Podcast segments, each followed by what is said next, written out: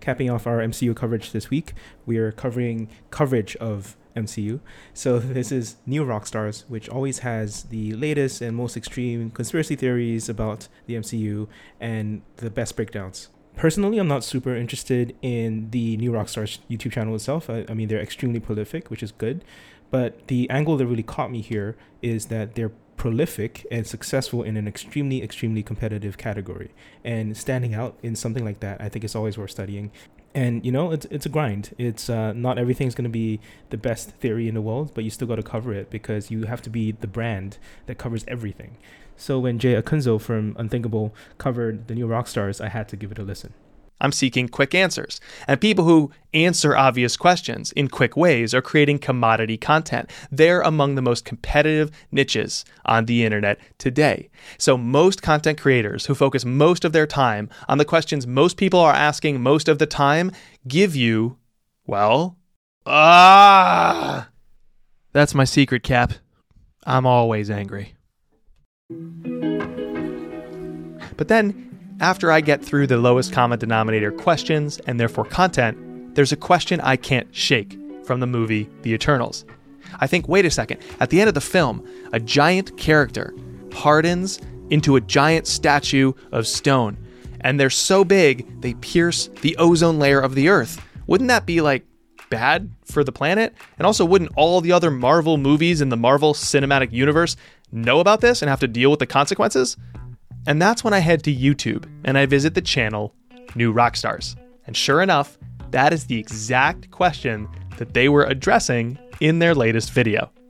Welcome back to New Rockstars. I'm Erik Voss, and now that Marvel's Eternals is available on Disney Plus, everyone is now coming to terms with the wild implications of that movie's finale. Namely, what the hell happens to Earth now with a massive celestial corpse towering into the stratosphere? Like we all got New Rockstars competes in the most saturated space imaginable. They talk about the most popular IP in nerd culture: Marvel, DC, Star Wars, and the like millions of fans, hundreds of established media companies, and thousands of emerging professional creators and niche publications all create content about the same topics that New Rockstars covers.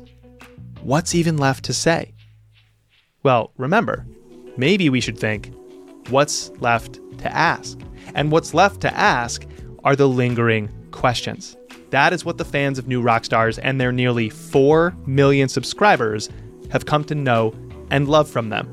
Deep analysis, fan theories, and breakdowns driven mostly by a nose for the lingering questions on your mind. To understand how this came to be, I talked to their co founder, Philip Molina.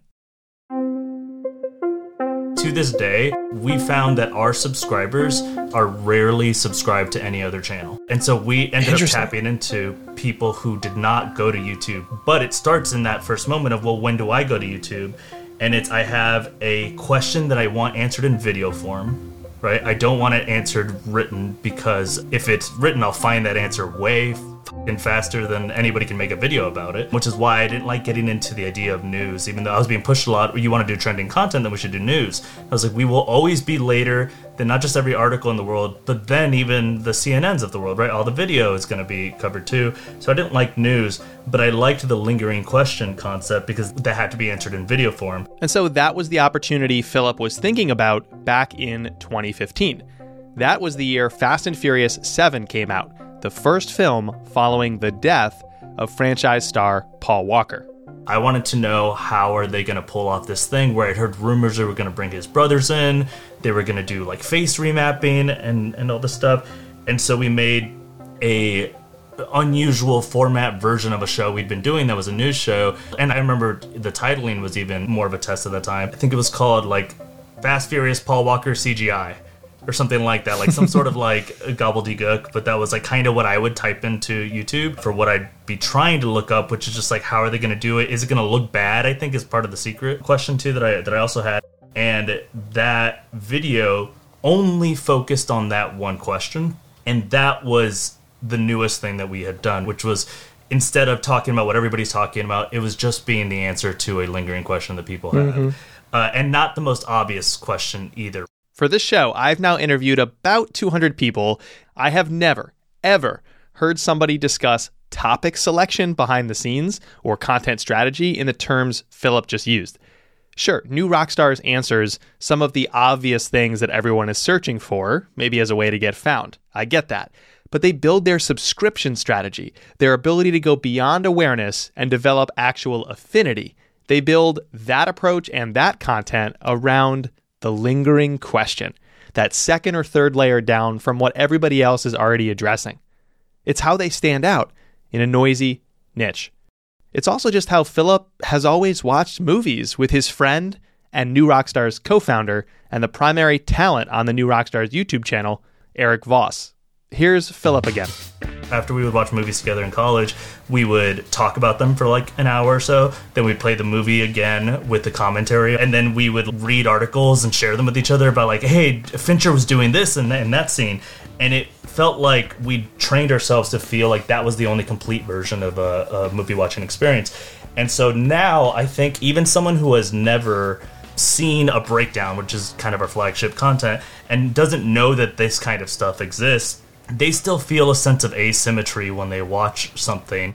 And Doctor Strange, why does the movie have such a long opening shot of Doctor Strange washing his hands? It's it's the first shot in the movie, so it's like clearly they're paying a lot of attention to this for some reason and it's not like it like comes up like ooh there's a germ on his hand that gets through to a patient and it kills him or whatever but then you know all the way in an isometrical way at the end of the film it closes on a shot of his hands that are completely mangled and yet he is doing this like amazing magic. And you know he had these pristine hands in this perfect sterile environment before and without getting into breakdowns or whatever it's a nice explanation of the kind of journey that we help people connect the two dots on and now they feel ooh that's a satisfying click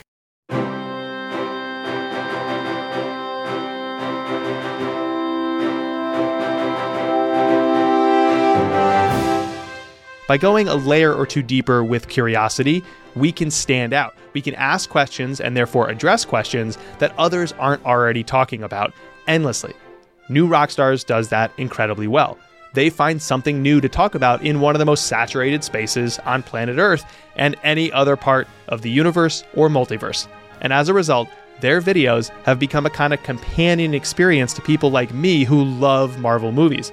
I mean, I can't watch Marvel without immediately going to watch New Rockstars right after. This pairing is a bit weird and pretty unlikely if you think about it.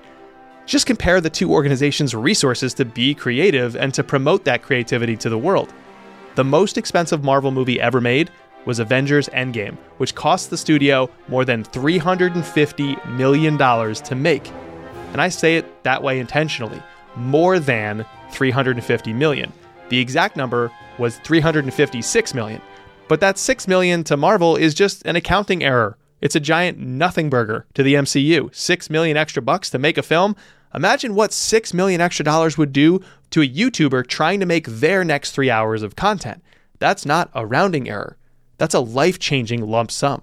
That's the difference between Marvel and New Rockstars. I think in general, the marketing content that I consume, uh, mostly Seth Godin and stuff like Jay Acunzo, is guiding me towards a philosophy of marketing which tells me to stand out, to say that I don't want to engage in commodity marketing because that is lowest common denominator, but to do it in a way that uh, dives at the second level thinking, and I think that's very inspiring itself. Um, in other words, also don't try too hard, right? I think it's possible to overdo it and never produce anything because you're still constantly waiting for that genius idea. Don't do that as well, but don't do the commodity thing. Do the 102 or 201 level content, and you'll do fine.